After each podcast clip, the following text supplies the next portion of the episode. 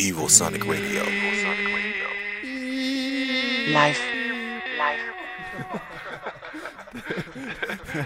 Schon klar. Schon klar.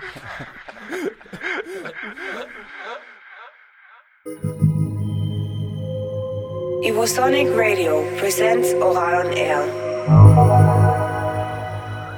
Tonight, with me, Hardy Heller on the mic, and as a guest mix for you, we have another special live performance which we recorded at our beloved Ponderosa festival just one month ago.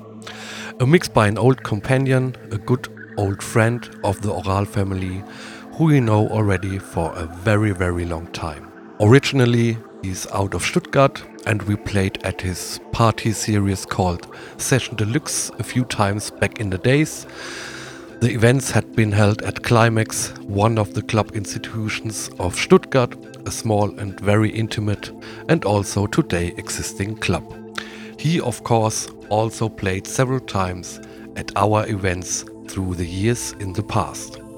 Beside of that, we both did our own radio shows for a long time, Sundays at Sunshine Live. His show, like his label, like his event series, was called Session Deluxe. Our radio show was called Groovedelic, and so the Sunday evening at Sunshine Live had been known for offering cool and credible electronic club sounds. To make a long story short, we know and respect each other for more than just five years, and although we are not in contact every day or every week, we've, I think I can tell, a very good and reliable relationship. When I asked him if he could would like to play at our Ponderosa festival, he immediately said yes, although he already had a confirmation, a confirmed booking that day in St. Gallen, Switzerland. After some serious problems regarding flight and train connections, we finally found a pleasant way to do it. So he played the Sundowner session on Saturday, the change from daytime to the nighttime sessions. So imagine yourself standing on the green, the sun going down behind the stage, the dance floor getting more and more crowded with lots and lots of smiling faces and Martin Eyerer playing an amazing 100% fitting set in which he catch the mood of the people, the mood of the moment so perfectly. So enjoy for the next hour a part of Martin Eyerer's set which he played at our Ponderosa festival while the sun sets. Enjoy!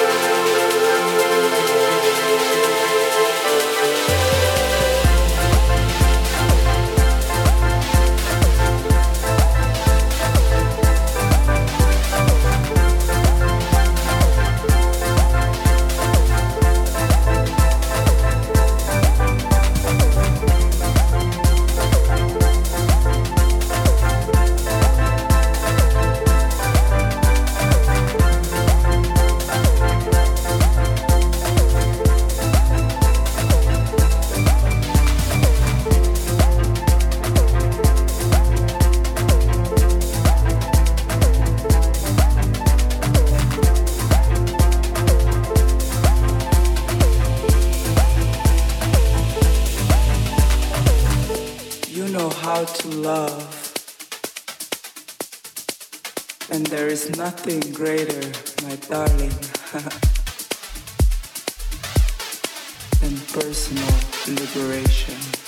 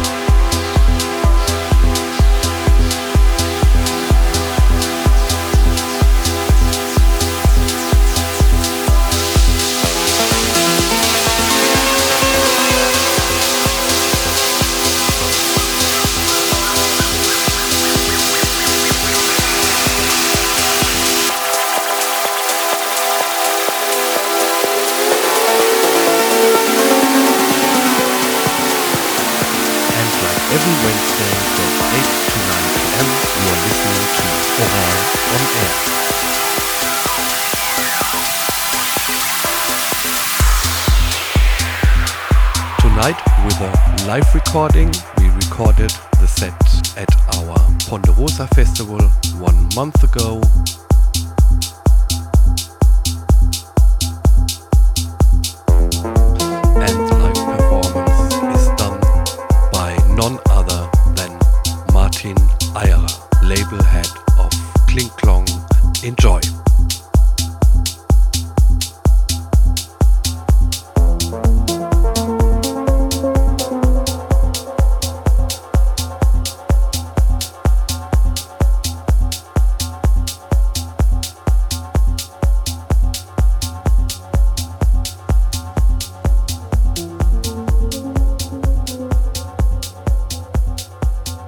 Radio, dein Sender für elektronische Musik.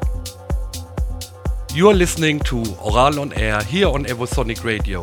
The set, the guest mix, is a live performance by Martin Eyerer, recorded at our Ponderosa Festival just four weeks ago. As I already told you, Martin and I know each other already for a long time, from back in the 90s or so. So, hi and hello, Martin. Hi, Hardy. Nice to be invited. So, I told already our guest that you were born and raised in Stuttgart, but moved a long time ago. When did you move and why? There's a small correction. I was born in Munich. My uh, whole Oh. family comes from Munich, but I was raised in uh, around Stuttgart in a very small town, so I know how it's growing up in a small town.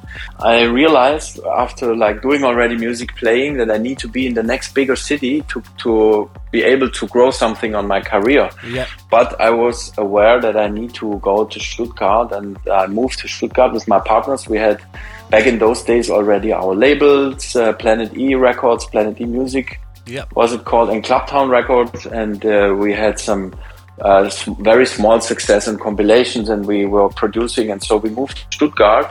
That was in 1997, I think. Okay. And then I lived in Stuttgart for uh, more than uh, 15 years. And in 2011, I was sitting in my studio with Chopstick, a partner I did many records with, and he Yeah. lives in Berlin since 20 years. And he told me, "Hey, there is this and that and this and that." And I, in this moment, I was somehow clear I need to move there. And so I went home to my wife and I said, "Let's move to Berlin." And she said, "Because we uh, have three kids," she said, "Okay." But if we have a nice school for the kids and uh, we live in a proper flat, not like one room apartment, we, we do it. So I moved to Berlin actually in Yeah. 2012, or we all moved then. So she was fine with your idea and stood behind you. You know, living with a crazy guy like me who is like touring all the, the time and not that, it's really great that I have a wife who supports always what I did and she's always open like me. And we moved to Berlin and uh, now we are here the nine years. Next year it's 10. And we love the city, and I don't think that we could move back to South Germany after being here in this cosmopolitan, crazy, mixed city here. And you've uh, established um, studio complex in Berlin, Riverside Studios. Yeah, it was not the plan. I I just moved and I had a friend, Sante, is also a DJ and producer. Uh, he had uh, he told me, hey Martin, you can stay here in the studio complex where we are. We can stay six months, but then all of us need to move out, like typical Berlin story. The house will be renovated and uh, turned into apartments. Yeah. But six months you can stay. And I moved there with like my with a small setup of my studio, and then gave myself the six months to find a, a place for building a studio and where I could like have like proper studio again. And I thought it was easy, but it was already in 2012 not easy. And uh, I, I was really running around the city everywhere, six months nearly every day, checking out here and there. And then finally, I've, uh, a guy, Roland Leesker from Get Physical, called me. He said, Hey, Martin, there is something here in the building. It's basement, but it's cool. Why don't you check it out? So I was like, hmm, basement, not sure. I need daylight and stuff, but I will check. So I went there and it was amazing because there was a river view, even though I ignored completely that there was nothing inside. It was really a warehouse. Yeah, there Yeah. was like zero. Yeah. So I was blinded by this view and like, I want to put do my studio here. And this night, like literally, I don't believe in coincidence. I went for a dinner with Tassilo from Pan-Pot, who is a friend of mine, and he asked me, "Man, what are you doing?" I said, "I will construct and build a studio there. I have found a cool place." And he said, "Okay, I'm in." and on my way home, yeah, it was really like that, right? And Yeah. on my way home, uh, Jade from Beirut, who runs a club, uh, uh, or clubs there, and he's a friend of mine since I play in Beirut since more than 10 years before. He always said, if you do something, I want to be your partner, let's do business together. And he called me also that night when I was on my By way accident? home and asked, by really by accident, really, Cool, really. yeah. And by accident, he called me, what are you doing? Yeah, I just had a dinner with Tassilo.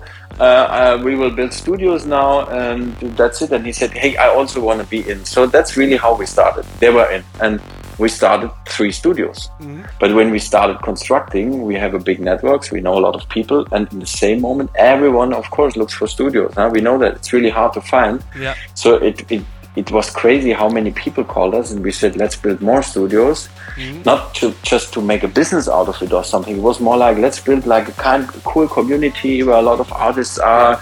Creative it can place. be nice, creative place can be really nice to have all these friends around us and working together, and that's how we actually started Riverside Studios.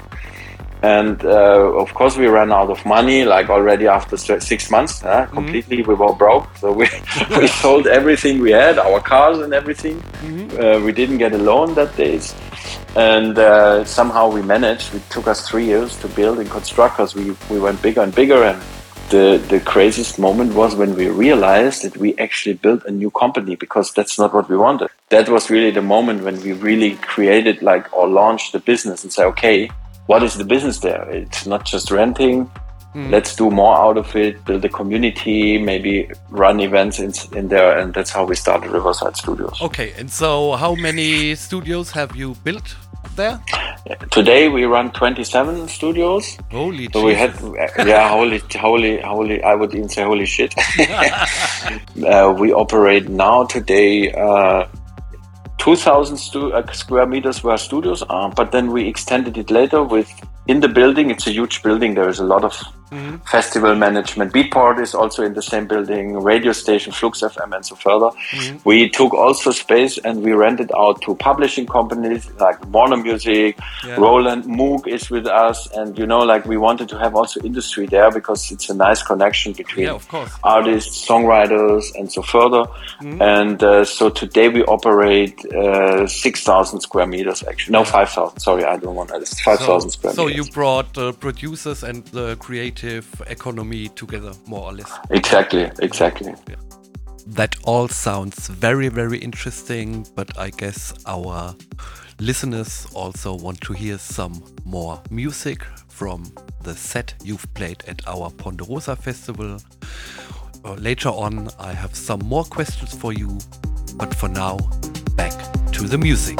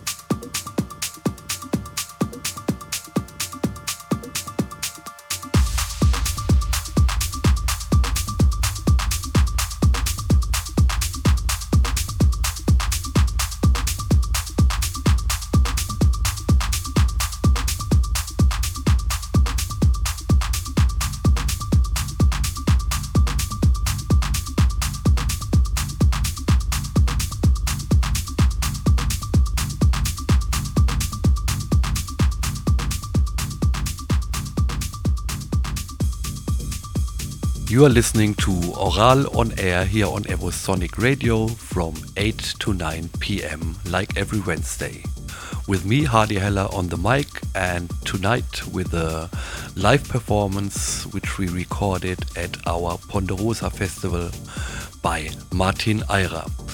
In the first part of our interview, we spoke, for example, about Riverside Studio, a studio complex which was established by Martin as well as Tassilo, who's well known as part of Pan-Pot, and Huait from Beirut.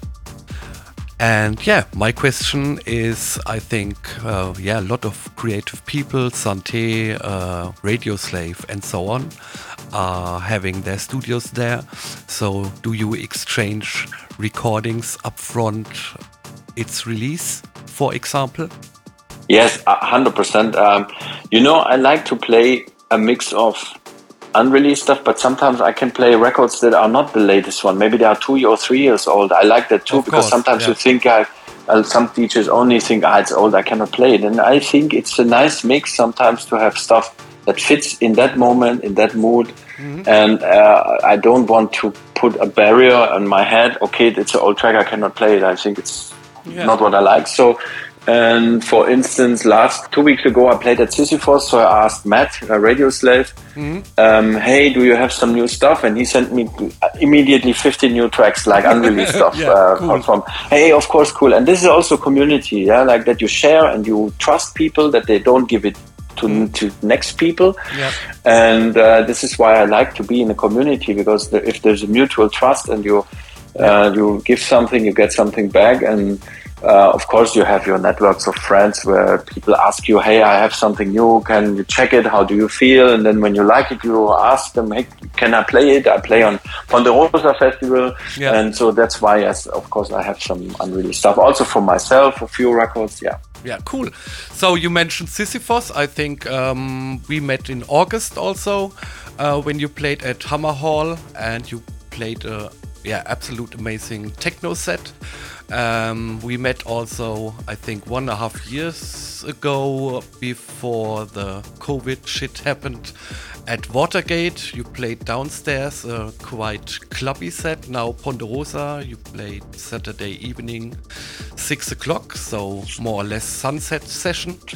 And yeah, your sound is always great, but always quite diverse. Do you think about that beforehand or just let it happen in the moment? Um, of course, you think beforehand what is the time slot you play because it is important to adapt to, yeah, like that you fit in the general flow of the event because people have different moods and different moments of the night. And uh, I like, yes, to have a variety of style of sets I can play, though I believe what what I have as a common factor in is I want to have sets that always are driving in a way, you know, that you have really Yeah. uh, a certain energy that brings you from A to B in your mood. This is Yes, for me important. So I create a pool generally of tracks that are in my set, not in the set for that night. Mm-hmm. Generally, like in my record box. Yeah, when back in the days, you know it, Hardy. We all had record boxes where there were there was only space for 100 vinyls because more than 100 vinyls you cannot carry. Yeah. So uh, Except you have good friends. yes, exactly. But sometimes it's not good to have two, three hundred vinyls with you, and this is what I, the Yeah. point I want to make now. When you when you were, went to the record store back in the days, you bought five new records, maybe, or maybe eight, or even ten, I don't know, and then. Uh, when you put them in your record box, you realize, oh damn, it's full. So you have to put out old stuff, and I think it's a good thing because sometimes a certain limitation is great because then uh, the sets maybe get better because you have to, to play with what you have as a pool. And that's the way how I treat also my digital collection at the moment. If I bring in new stuff, Yeah. I throw out old stuff and I want to keep the pool never more than 200 tracks. This is like the maximum. And the question was if I prepare one set, uh, no, I don't prepare the set like specifically, but I prepare then, a, a, let's say, a bigger pool of tracks where I can feel okay. Yeah. I know my playtime is six to eight. That means uh, it's outdoor. It's a festival. Festival means maybe a bit more driving. It's outdoors, but it's still not like the night peak time when it's dark. So people want, maybe want to get into a mood also. So this is the way how, in my head where I know, okay, I will need kind of tracks. They are roughly like X, Y, Z. But then, of course, in the night, sometimes while playing, I feel like okay, now the mood is a bit. It got a bit faster. Like really, Mm-hmm. like let's say hands up, Yeah. and then I know I can have another three, four tracks in this style. So I do it spontaneously and try to feel the people, Yeah. and also guide them through. So that this is more or less how I um, Yeah. prepare. Thanks for all the interesting information, how, how your workflow is, how you prepare for a gig. And yeah, you also run a really successful label called Kling Klong. You had huge success with several releases there. But as far as I know, you have not released anything on Kling Klong as well as in person. You've not released anything within the last year. Does it has to do with uh, COVID? Actually, it doesn't have really to deal with Corona. I run the label with my partner Rainer, and we said from the beginning, we only release tracks we 100% feel and we are convinced that they work. And so we did not just have proper music, and in the same moment, the, the, the genre we always stood for at Kling Klong was tech house. Yeah. And I think the the tech house we like, like said how we define tech house was not really the genre in the last one and a half years that was like uh, really out on the market big time. Yeah? When you look at Beatport Tech House, it's way more commercial than what we did. The techno itself got more faster, like super fast, which Yeah. was not also our genre. And then there is a lot like uh, you can call it organic or melodical house, Yeah. which was also not never really Kling Klong. So we were just not sure what to do, to be honest. So we said, okay, let's pause it until we have again inspiration and stuff comes across. To answer also your question, yes, we will release stuff because I decided at least I have a really a bunch new tracks created in the last actually one and a half years, finished them, some cooperations with people I worked for many years, and I will definitely uh, release them on Kling Klong and then see if uh, this kind of sound we are going for still works out, and then we might like completely pick it up again. So, thanks, Martin, for this great interview, for all the information about you. Thanks for being our guest at Ponderosa, and we keep in touch. Yeah, first, thanks a lot, Hardy, for also inviting me to Ponderosa, but then also for promoting it. It's I know it's really hard to build up something like that, which is not the biggest commercial case. It's you can feel mm-hmm. that all your team is doing with like in German we say Herzblut, which is like like really out of soul and uh, not for commercial reasons. And you feel it when you get there. It's really really cool thing. It grew over the last years, even though there was Corona. So congrats for that and thanks for having me. Then also uh, thank you for inviting me in Ohral Radio and um, all the success with that. And a small note, I do Kling Klong radio show since 20 years actually. So if you guys want to join my radio show every week, new tracks, it's on podcast, it's on my SoundCloud and on Sunshine Live and on different stations. Okay. You'll find it in the net. Okay, cool. So, um, um, do you have a page, or the people just go to Google and uh, will find out, of course? Yeah, you, you can. The easiest maybe on my SoundCloud. I also it's even free for download every week. One hour new music with Martin Eyerer on my SoundCloud is the easiest way to find it. Kling Klong, Klingklong show on Martin Eyerer SoundCloud. Okay, so have a good one. Take care, Martin. Thanks a lot, Hardy. And as we are already close to 9 o'clock, I hope that you enjoyed the music and also the interview or the information Martin gave us. For me, really, really interesting to hear. And yeah, so next up here on Evosonic Radio is the drum and bass dimension, and from 11 o'clock on, it's the Hamburg Light Line session with Sam. Enjoy. Oral on Air.